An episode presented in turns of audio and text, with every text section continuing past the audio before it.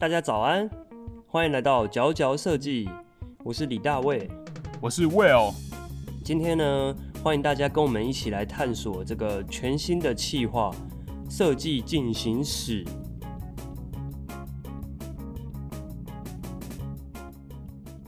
OK，好，这个企划要干嘛？没错，我们这个计划，我就是我们要探讨当代还在进行中的设计，他们好像没成历史的一部分，所以我们要来探讨一些各大品牌或是我们很熟悉使用的设计工具。因为我自己发现一件事情，对我们好像对于其实我们日常每天在用的工具，我们根本就不知道它从哪里来，或是说它的历史是什么。那我们调查了以后，发现很多我们现在在用的各种工具，包括像是 Adobe 啊、Pinterest，他们其实背后都有一个很有趣的故事，或者说他们的诞生也都是蛮传奇的。嗯，就是我们可能设计的过程中，呃，都是透过这些工具去完成，但是我们却没有去真的认识他们背后的过去跟诞生。我不知道是不是因为有点产品设计师的感觉，我不知道平面设计师或者其他设计师会不会这样想，就是有点是，当你身为产品设计师，甚至是你如果是做 UX UI 的人，你好像就会很想要掌握每一个物品，就是你假设你看到某一个碗，或是你就想知道它的材料是什么，它到底是怎么做出来，从哪里做出来的。那如果是哦 UX，、你可能想知道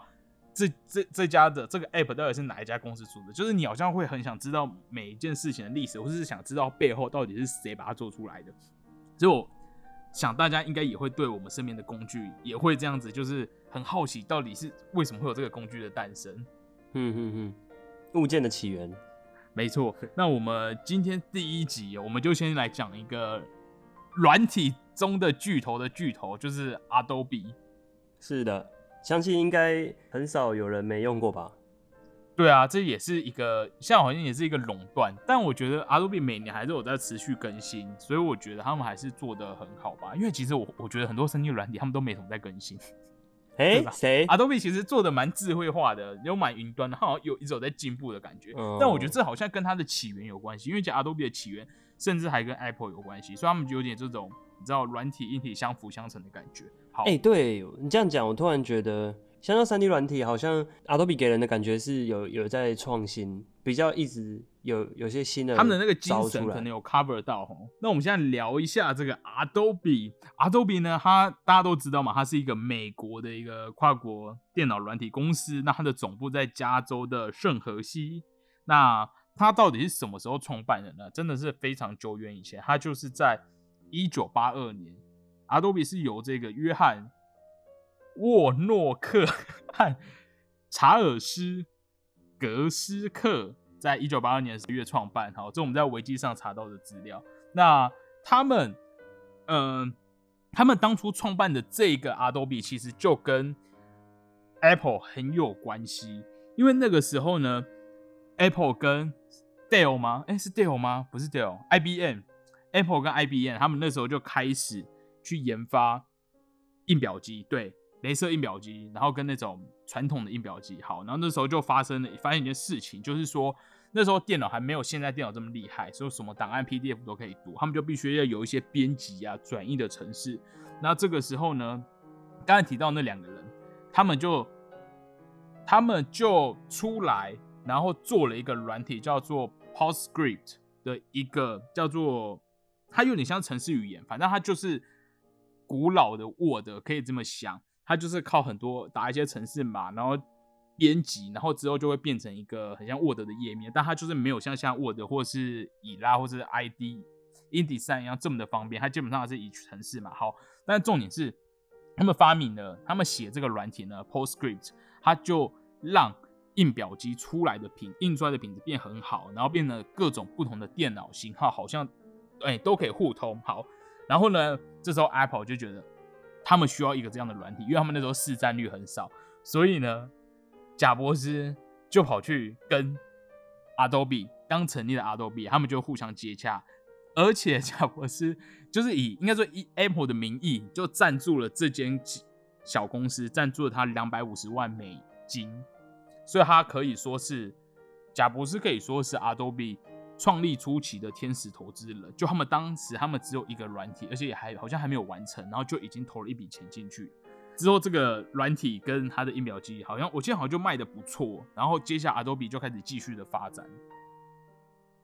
所以 Adobe 它最早呢，它是在研究印表机相关技术，然后变成印刷软体、印刷的软体专业公司。然后后来他们还有开始去做什么字型啊，然后最后呢，它现在就变成一个软体公司，也是幅度蛮大的变化。我不知道刚才的 PostScript 大家有没有想到，它好像跟我们现在某一个在用的软体有一点感觉，就是这种参数式程式码。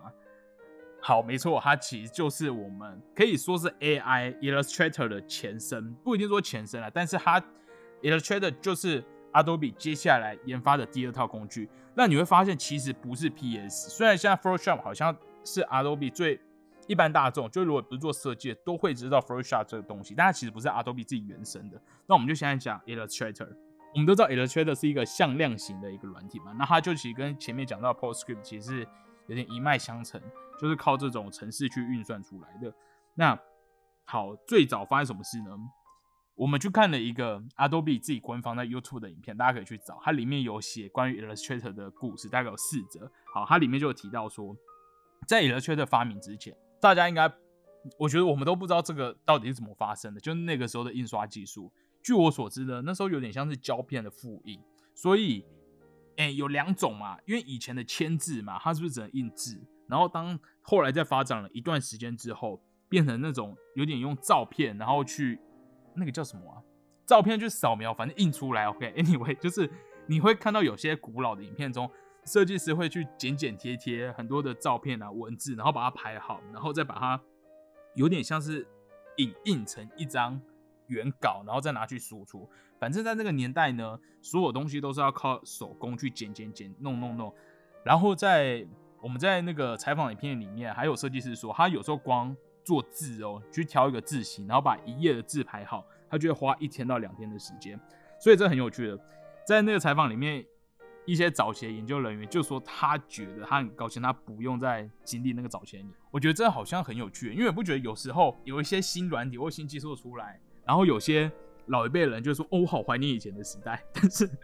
也觉得出来就是没有人，没有人会怀念，想再去怀念那个时代。对，大家会觉得这个东西真的太棒了。所以呢，他们就发现以前在 PostScript 的时候，因为它都是城市嘛，对于设计师或是说这些美美工或者美编人员，那变得很复杂。就是你要懂程式嘛，然后你你要输入很多数值，它才会跑出一个结果，它不是这么直觉。所以他们就想说，好，他们要把它。有点像视觉化，于是呢，他们就在一九八五年哦，去开发了 Illustrator。他们在一九八二年成立，所以他们在第三年之后，PostScript 发展了一段时间，他们就决定要来做 Illustrator。那 Illustrator 最早呢，他们就是把向量的那种画法把它视觉化，所以他们最早就是开发出了贝兹曲线这样的东西，它可以在里面通过曲线去画东西。那他们总共花了两年，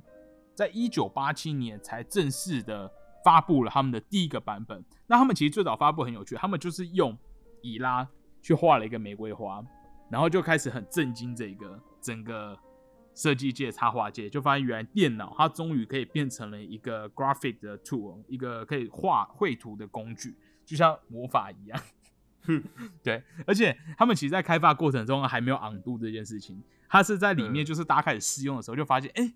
好像需要 undo 哎，对，然后后来就出现了这一个很重要的功能。哎，讲到 undo，我真的我真的受不了，因为我觉得我有时候不一定会电绘，或是用电脑画，有时候会手画。你知道有时候画的时候，你就突然很想要放大 那个纸，或者很想按 undo。我觉得这个功能就是会升值到生活中。哎，有时候你你生活在做某些事，或者比如说去外面，然后。可能选择搭公车还搭捷运这样，然后就会选错，然后就想要 undo 一下。对，当下就会有这个直觉的反应。所以这个就是 Illustrator 的一个发展史，它其实就是 Adobe 很早很早就开发的一套软体。那它从此呢就改写了编辑啊、编排跟电脑绘电脑绘图的这一个方式，所以是一个很大的里程碑。那我们接下来除了 Illustrator，另外一个大家 最熟的那就是 Photoshop。好，Photoshop 到底是怎么回事呢？Photoshop 其实不是 Adobe 自己开发的，它是在一九八七年，所以是跟以拉差不多时期的时候诞生的。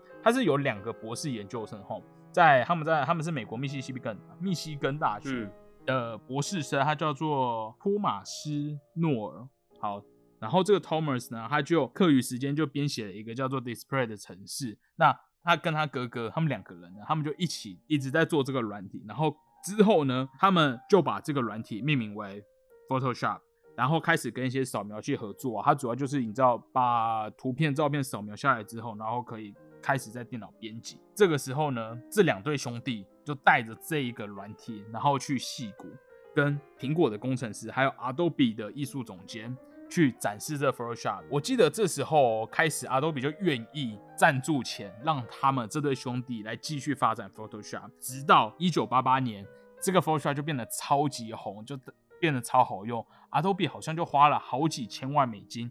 把它买下，把它整个买断。没错，所以其实 Photoshop 不是 Adobe 自己原生开发的软体，它其实是有点像买进来的。嗯，所以这就是我，这就是 Adobe 目前为止最两大重要的。城市的一个发展故事。嗯，那哎，Will，你对于这两个软体的第一次相遇是怎么样的过程？我我第一次相遇好像是我，我想想看，我第一次相遇其实就是我进大学，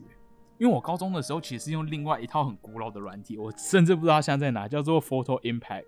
嗯，那时候高中就有那个什么课啊，生活科技课啊，对对对对对，生活科技课，然后就会教那套软体，它其实就是一个 Photoshop 的。简易版本，那就是你刚开始碰是什么情况、什么情境？我觉得好像就是大一，耶，就是在进入大学之后，然后就开始要用。那时候好像就耳闻要会 Illustrator 跟会 Photoshop，然后我像暑假就开始找啊，然后开始试着用。哦。我觉得我们学校其实没有教嘛，对我们没有课程，所以一切都是在自己摸索。对，被要求要交东西出来，然后你只好自己摸。对对对，那过程就一直会一直碰撞。李大伟当时会很急着要学嘛，因为我其实有时候在网络上会看到很多的学生，他们都会四处问，要怎么样才可以让那个软体变更好，是要去哪里学？哦，你说教学吗？的管道对教学对，其实现在更更多啊，更多选择，像 YouTube 随便打都是一堆那种软体的教学影片，然后各种功能啊，蛮都其实蛮容易在网络上就可以学到这种工具类的软体。对，讲到学校，我觉得现在好像也是个问题，就是我们现在所有人都是学 Adobe 的这两套系统，它就是一个垄断的集中嘛，好像这辈子都有点离不开这两套系统，好像没有办法用其他。我知道有其他几套软体，就是如果大家上网对应。它其实有其他公司出了几套软体，可以去对应 Adobe 最有名的 Photoshop 或者 Illustrator 的版本，那他们几乎可以做同样的事情，可它就是没有这么普及。可有时候就是当你已经。对你，你已经太多人用了，然后你档案沟通方面就还是要用他的档案，不然对你沟通起来会很麻烦。没错没错，所以我觉得这两家公司应该就不会倒。哎，真的，他们应该就会源远流传了，源远流传，因为他们而且他们近年来开发这个云端，我觉得云端真的很好用。它现在因为像你说档案直接同步吗？Creative Cloud。对它除了档案，它都会建议你储存在它提供的一个网络的 server 里面。它甚至 Illustrator 里面还可以共同编辑，就是有点像 Figma 一样，它像可以，或是那种 Google Doc 一样，它就是可以同时多人一起编辑。其实大家都应该知道它赚超多钱，它每年的营业额是大概我看到二零一七年它每年营业额就是七十三亿美元，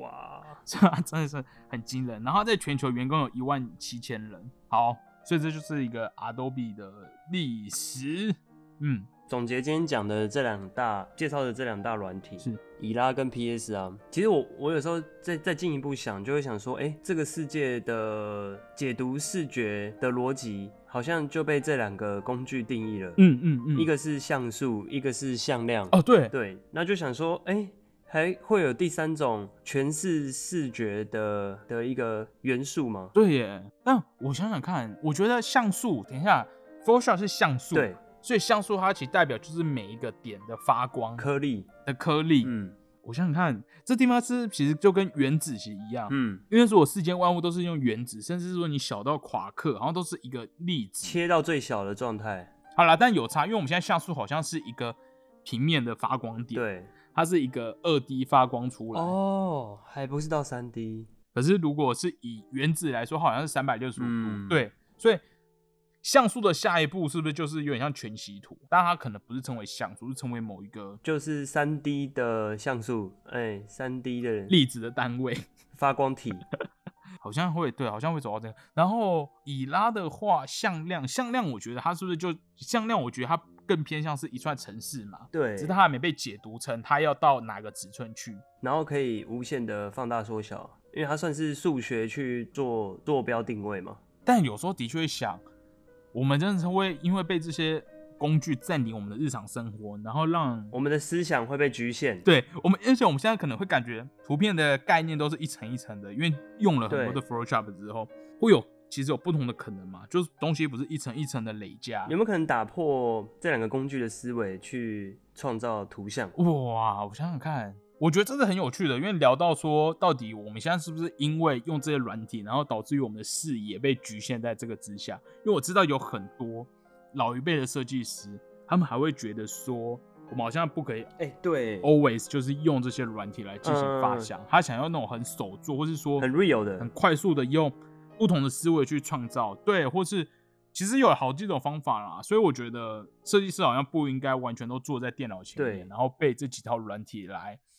钳制我们的思想。有些人可能会喜欢从制成去反推创造出来的结果，或是手做啊，或是手绘等等，其实我觉得都很有机会有。没有可能？应该说有很多我们看得到的东西，可能不是这两个工具能够表现出来的。对对对，其实知道 Photoshop 跟 Illustrator 的历史之后，我觉得这是很重要的，因为很多人，或是说我们现在，尤其像我当初学的时候，我们好像会直接直觉去想说这些工具要怎么用，但我们其实不知道它背后怎么形成，它其实也都是从现实事件中跑过去的。因为其实 Photoshop 它最早就是被发明拿来扫描图片，那它扫描了之后，它变成图片或胶片，它就可以叠加，然后或剪裁，它其实嗯就是现在里面图层的概念。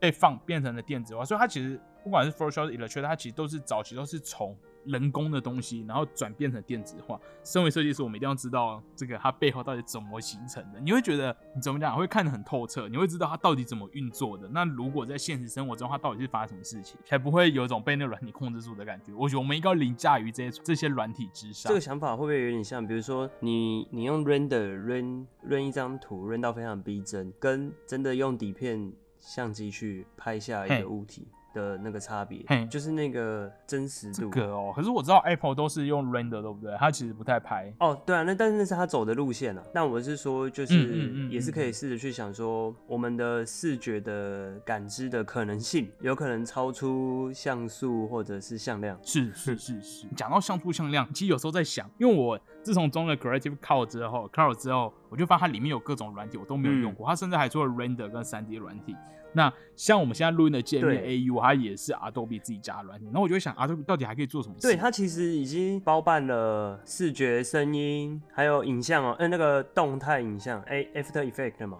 那就是视觉跟声音的合体嘛。对我其实在想，它会不会未来就是会继续进军到其他感官，所有人类的感知？对，嗯，还剩视视听都有了嘛，剩嗅触味。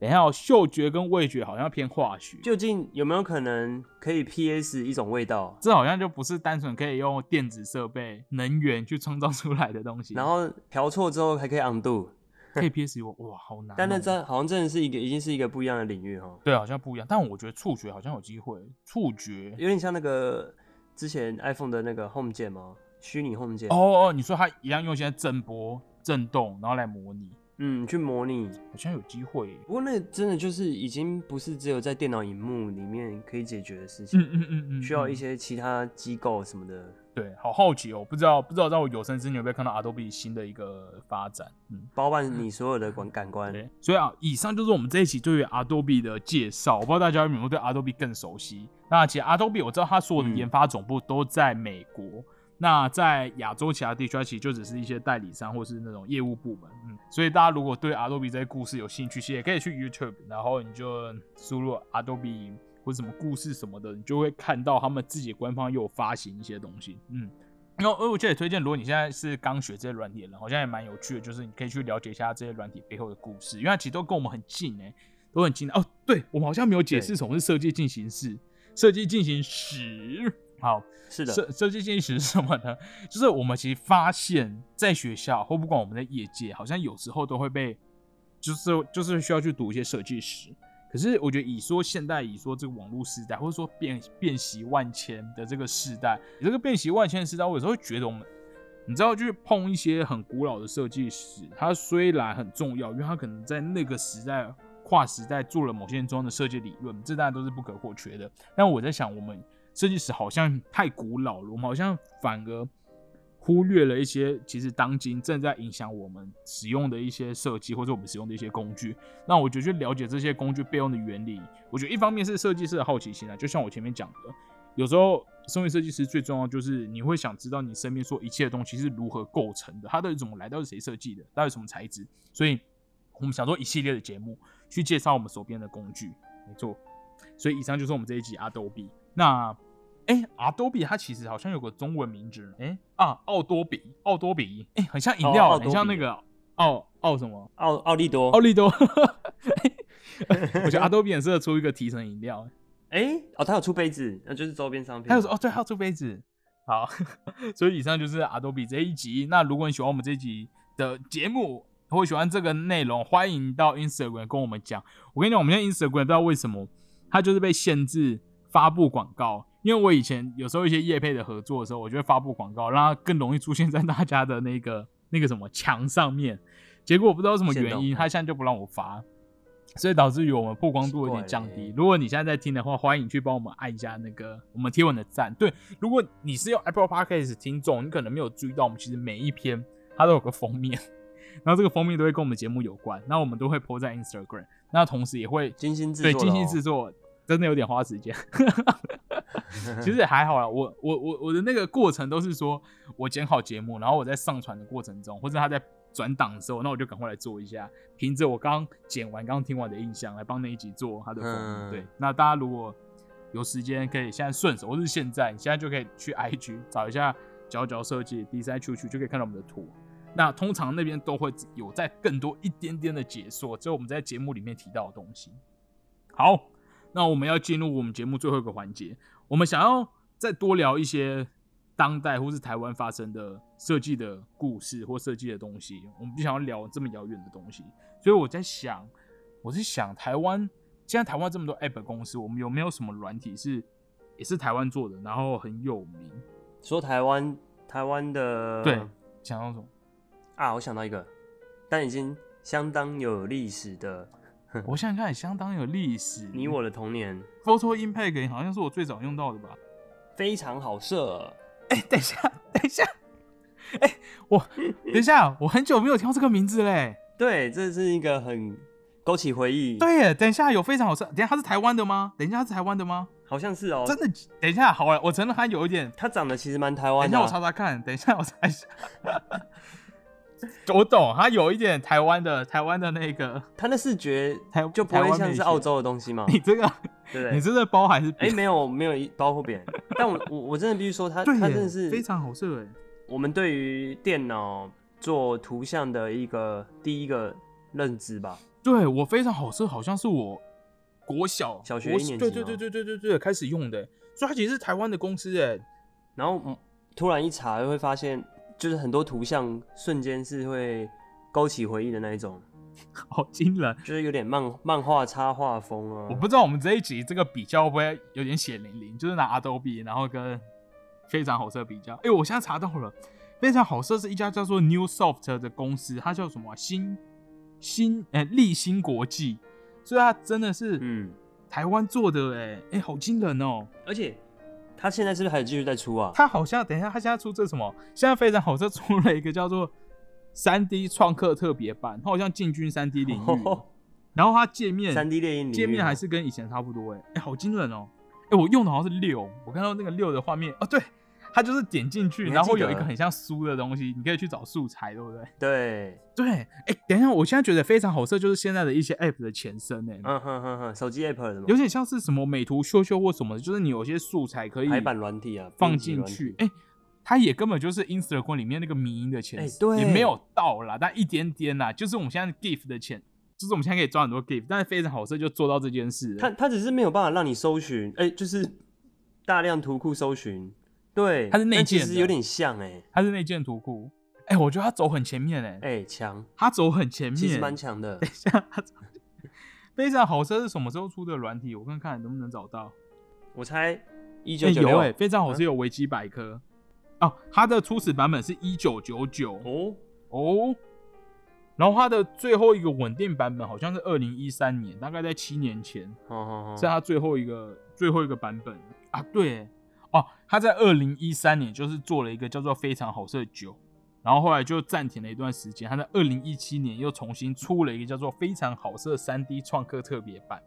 那基本上就是跟前代的一个累积啦，只是他加入了一个三 D 素材功能，它可以用什么三 D 魔法笔，就是那种三 D 猎鹰笔，然后去把里面的弄出来。嗯，我记得以前会在脸书的一些社团上面看到有人用，有人做这种所谓的非常好色风格、文字艺术师风格的东西，就是有点渐层字啊。你觉得李大卫？你觉得现在的小朋友还知道吗？现在我不知道到几岁的人还用过非常好色，可能看学校，搞不好有一些学校有直接买教育版还是什么的。我在想，非常好色他想要追求的是，他客群应该就是真的是小小学，就是小孩族群，因为他都图像化界面嘛。相较相较 PS，它应该蛮好入手的。，对，所以他想要，我想他想要练习的是不是所谓编排这件事？就他不是，他有点不是在做美学的，他有点毁毁灭美美学。哎哎哎，注意一下，我在想，没有我在想他到底好不好？我在想他到底带来了什么样的价值？我在想，就是所谓排版的价值，就是说让你练习怎么样把现有的素材去做一个排版。它是其实一个蛮有嗯逻辑的一个东西嘛，它其实是在探讨逻辑，因为它没有它没有让你在里面创造太多美学，是吗？我记得里面都是现成的，你没有太多可以做。那对，就是排版位置、排版 layout 的，或是选物，哎、它其实是个选物软体，哎，就是你要如何从各种东西里面去选出一个美的比例。它可以调文字效果、字体、哦文嗯好像可以，嗯，所以基本上是一个简单上手，然后可以让你快速产出图像。对，简单简单说，好像真的真的像线动哎我。在想它会不会影响成为一个台湾的风貌？它其实有点像在开一家店，对不对？就是你要自己选物，然后展示给客人。嗯，对，好，但我还是觉得很惊人，原来真的有非这档是这样是台湾做的，我相信应该也是蛮多人的童年回忆耶。不知道他们这间公司现在过得怎样，因为他们已经蛮久没有在更新一些软体了，他们好像还有做一些 app。嗯所以以上就是我们这一集设计进行时。那我们聊到了这个 Adobe 奥多比它的这个创办的历史，跟它最有名的两套软体的发展的过程。那也欢迎大家把你们跟 Adobe 的一些故事分享给我们。哎、我我我我我想到我想到想到，然后我在 Instagram 上面问大家，然后我收到的最多的两个讯息，一类就是 I O 错误。你李大卫，你有这个？你有什么啊？你知道吗？哎、你没有经历过 I O 错误？没有哎，然后就突然宕机就没了。没有 I O 错误是他会跟你说我不能存档，然后他就会显示 I O 错、I I 然后 slash O 错误。那啊 O 错误其实就是它其实就是机体不足，就是它你可能你的软体哦太大，然后你吃掉太多占用机体，它就不能存档。所以你这时候要做就是快点去清出空间来。然后想办法让它，因为你知道，你如果是用 Mac，我不知道我不知道 Windows 是什么状况，你在存档的时候，它那个机体会一直在消耗，因为你有一部分机体被拿去当内被拿去当暂存了，所以它已经占掉一部分内容。对，那如果存到哦最后它机体不够，它就会跳 I/O 错误，所以你就只要赶快去清空一些空间，你就可以重新存档了。我遇过的是那个画面全部变成白色框框，哦哦哦，这应该好像是也是记忆体。对，这好像是机体，它算不过去，它运，算就图都不见。它就全部外框。嗯，哎、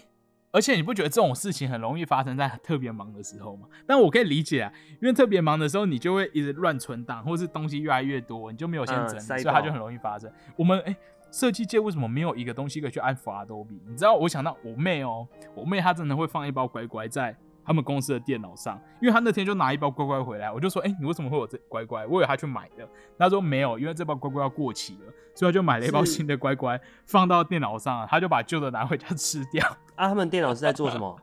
他是做他们是做业务的，所以就是一些、哦一些软也是会有一些什么报价是什么出货的软体，对。嗯嗯嗯，只是我我后来才发现，原来那个乖乖还要因为快过期拿回家吃掉。怎么办？我们是不是没有一个软体可以安抚？是不是没有一个软体可以安抚 Make？有啦，你要放乖乖也可以啊。要放乖，好了，好哎像也是、乖乖是不是可以出一下笔电保护壳啊？好像不，还蛮有蛮有效。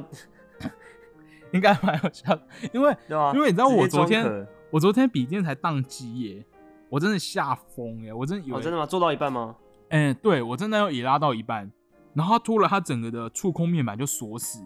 按不下去，然后我以为是卡住，然后接着我画面就黑屏，然后我跟你讲黑屏就算了，它黑屏的时候还给我在右下角某个地方有一些你知道很像一机一幕坏掉那种一条一条啊亮亮的东西它不是白白，它就是彩色的，然后我就真的吓疯，然后它就重开机了，然后就那讲一下，这个是你哎的新笔电吗？新笔电，我我已经发生哇两次了、欸，它它都会欸它都会先发生，就触控板会锁死。可是我我不知道这是物理，还是说它的触控板其实它里面有个，我在想它触控板其实里面有个反馈的装置啊，它其实不是我们真的按下去的那个哒哒声，它其实是后面都在自动的震动出来的，对，所以应该是说它宕机了之后，它那个震动东西就就停掉，所以你就会发现你好像按不下去，然后接下来它就整台就宕机，然后重开机。所以你有你有推测出什么原因吗？我没有推测出什么原因，我上网查，也有些人说他遇到，可是就是几乎遇到的人，要么重开机，要么 make 它就自动重开机就没哎、事。对，哦，但我还是有点 shock 啦，因为已经这个月发生两次了，虽然相隔很久。对，可是你知道触控板突然锁死那个地方，就整台电脑变砖块，那真的很吓人。手足无措。哎、你刚刚说还有第二第二位哦哦哦，对对对对还有一个还有一个听众是说，哦，这就很常见，就是他就说，他所有档案都会不断的 final final final final final final final 哦 final final final 到底，嗯，到最后真的会乱掉，不知道哪一个是哪一个。我我跟你讲，我现在都不敢打 final，我就算最后一个档案，我也会说印刷版，还是说我会打日期，然后直到他们 直到他们付款付完尾款，然后我就说，哎、这个档案给你们做一下留存，我才会传到云端的时候、嗯。才会打说 final，或者说啊、什么最后版本之类的。感觉 “final” 这个词呢，是在一切都结束之后，你再回去重新命名的。对，还没结束之前，不要取 “final” 这个档名。老师好像也没有老师啊，我们说是行业里面要出现一个新的规则，就 final 这个字是给客户付完尾款之后才可以使用的档案名称，就是维基百科上要有这一条，要在这 final 后面标注。对，小建议啦名词解释，对对 final 的名词解释是付完尾款后可以使用的档案名称。嗯，算了，我真跟你讲，付完尾款后也有可能会改，对，改不完，改不完。哎、我们我们这个有要讲到，有要讲到盗版的事吗？我我我是觉得，我是觉得很很正常讨论盗版这件事情，因为我个人觉得，你知道，我觉得其实，在 Netflix 进来之前，台湾其实都会都是看盗版的。可是当有一个比较便宜的选择，它又是正版的时候，大家一用习惯，其实反过来会反思说，哎、好像是以前好像都是用盗版的、所以我其实觉得大家没关系，我们其实都经历过。但应该说，我们现在终于在正途上去思考正版盗版这件事情。那我知道有两种解释，一种解释是有人会觉得说，因为 Adobe 就独大，它又这么贵，那我没有办法，我只好用盗版。但其实我是觉得说，这个说法好像不是太好。怎么说？因为因为大家出来做事情就是要赚钱，所以好像不能去批评它的售价。当然，它的售价其实曾经被批评过，但是在很久以前，Adobe 其实最早它在卖软体的时候，那它在美国本土的售价几乎是外国的一半，所以会有很多国外的公司会嗯抨击说，为什么你美国卖的比较便宜？但它后来出现订阅制之后，其实几乎全球都统一了，加上现在也是一个全球化时代，那我个人是觉得没有没有理由去用这套软体啊，因为你知道，你如果反过来想，就其实背后还是有一堆的工程师跟一堆的设计师熬夜，也说不定没有熬夜了，但也是很辛苦的去想怎么样让使用者体验更好，所以我觉得这其实很正向的，所以我觉得去正向思考这个话题是好的。其实我觉得 Adobe 相较一些三 D 软体应该不算贵了。对，它其实算亲民嘛，对，其实我只是我觉得想想讨论的是说，是当然能够用正版，不会想用盗版。可是正版的那个费用，尤其是就是三 D 类，可能产品设计类的，当你今天想要个人独立接案的时候，是，怎么去负担得起一个三 D 的软体？对，我知道很多很有名的三 D 软体，它其实没有太分所谓的个人版，或者它个人版其实也蛮贵的，它没有像，因为像 Adobe 一个月学生版，我觉得诶，学生版多少？六百多、七百多，然后专业版、一般版好像也是一千出头嘛。反正它是一个就大家可以负担的价钱。可是讲到三 D 软体，如果你是独立的设计师，那就真的有点贵了。那这时候怎么办？对李大卫，你觉得？你觉得？所以，哎、其实我这个就反就开始回回想到，我们该我们应该选择学什么样的软体？是要学自己可能负担得起的费用吗？还是学比较容易拿到盗版的软体？还是学 免费的？对，这个话题真的好难哦，有各种层面的，我觉得都没办法。如果你是一个那种讲求讲求那个那个叫什么啊释放资本主义，然后讲求一个世界大同的世界，那你可能会想找开哦，完全开源的那种，那如果你是觉得嗯，呃，这就是一个正常的市场机制，就是有人写好的软体，有人付钱，然后它就可以运作的更好，那也更多人使用，就整个市场就是更融洽，那每个人都付出该有的成本，那就选择要付钱的软体，好像也都合理。我觉得这这是一个很复杂的话题，但我嗯我我觉得以我个人立场，就是我会觉得负担得起的话，就可以去选正版。就如果你是负担得起，当然，其实正版可以享有很多福利。对，我我个人还有个想法，是我觉得身为设计师，好像我们要多去使用这种高级的会员，或是正版订阅，或是说比较 VIP 的东西，因为你好像设计师最重要就是在讲体验。可是如果你生活中都去做一些最便宜，或是你想办法用最低限度去享受每一个工具，有时候是不是你好像没有真的去完整体验到这家公司或这家软体想提供你最好的服务什么？然后当你没有体验到，你眼界可能也没有想这么多。但但我个人觉得都是一步一步来。如果是学生的时候，然后你跟我说我个月要花好几千块去订阅个人体，我会觉得太贵了，真的不可能。可是如果以前我出社会，好像觉得因为工作需要，或是说有固定收入，就觉得哎、诶好像可以负担。所以我觉得没错，这都是 depend on 各个阶段。嗯嗯，对，这是没有结论。我我相信，我其实相信不止在台湾，我觉得其实世界各国都有，都都这样做吧。就是一定会有一部分的学校、公司会有正版的软体，或者说你可能有大量在使用一些软体网站，你会买，但是在使一些情况下，你还是会使用盗版软体。对我觉得进大公司的话是另当别论了，嗯。因为一定公司可能可以负担得起。对。但如果今天想要走，比如说你个人想要就是接案一辈子这种比较小路之类的，哎、那我反而觉得，我反而我们这边的重点好像是在于要呼吁公司，请各大公司的老板们一定要买正版软体吧，因为我觉得以公司的营业额，或者说以一个正常四五个人以上的公司，其实不可能没有到这个价钱，一定有，只是说那个老板有没有这个意识。对，因为你想想看，假设 Adobe 的嗯专业版，它一个一个月一千多，还是八百多，可以给两个账号使用。那你员工假设你员工假设有十个人，你只要五个账号，那一个月五千，一年其实才五万，那其实也就等于某一个员工一个月的薪水。算是我觉得算是比较便宜的哦，啦。它算便宜了，嗯对，但是一些三 D，好，我举个例子好了，嗯，比如说我们学生时代学的 Alias，是它其实相当贵嘛，对，应该基本上要大公司才会负担得起。然后其实台湾，我觉得应该没有几间公司真的有在用吧。哎、一方面对说，我觉得台湾不多人用，嗯，但我我觉得，我觉得这不是总归它贵不贵，我觉得总归就是在于老板要付这个钱、因为我知道很多老板一进公司就会叫他给员工电脑里面不一定有这些软体，他就要员工去找破解版，或者是其他的前辈同事给破解版。可是这时候我们是帮这间公司做事，理当嗯还要提供这个正当的版权。我一直在想说，哎、那我们学生时代学这个，学校给我们学这个软体，是，好像比较大的成分是在，可能是在建立观念，建立建模的观念。嗯嗯嗯，但是其实你毕业之后，基本上你马上要自己去学其他的，可能比较多公司在用的，或者是自己负担得起费用的软体，嗯嗯嗯，对吧？对才是一个正途，因为它又贵又少公司在用，那这样子其实要走下去是不容易的。就是可能我前一阵子的一个心心心态啊，心情的感觉，就是觉得哎、诶你学半天，然后你可能用的很熟哦，那个系统超熟的哦，然后 Alias 盖的很溜哦，可是结果你一毕业就嘎就就哎、诶没有办法接轨，是吗？我没强迫必须要跳到另外的这样的世界我其实的感觉但但我其实没这个感觉。啊，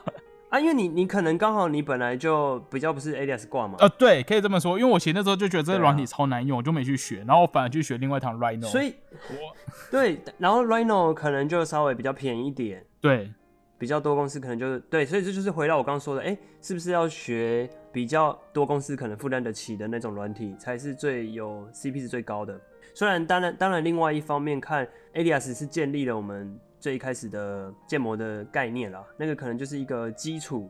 这样子。可是你其实同时真的要去，不要想说你可以靠这个软体过一辈子，你要一直有那个心态，就是要随时学新的东西。对我觉得这个心态还蛮重要的，你要随时有一个弹性去切换。嗯，好，以上就是我们这一集设计进行时的第一集。那欢迎大家继续加入我们的旅程，我们一起来探索我们身边各种有的没的工具、有的没的网站到底是怎么样发生的，好不好？那我们就一样，下周一同一时间再见。是的这里是佼佼设计你的周一凉拌养肝补脑的好伙伴，我是 Will。我是李大卫，好，那我们就下周一再见喽，拜拜拜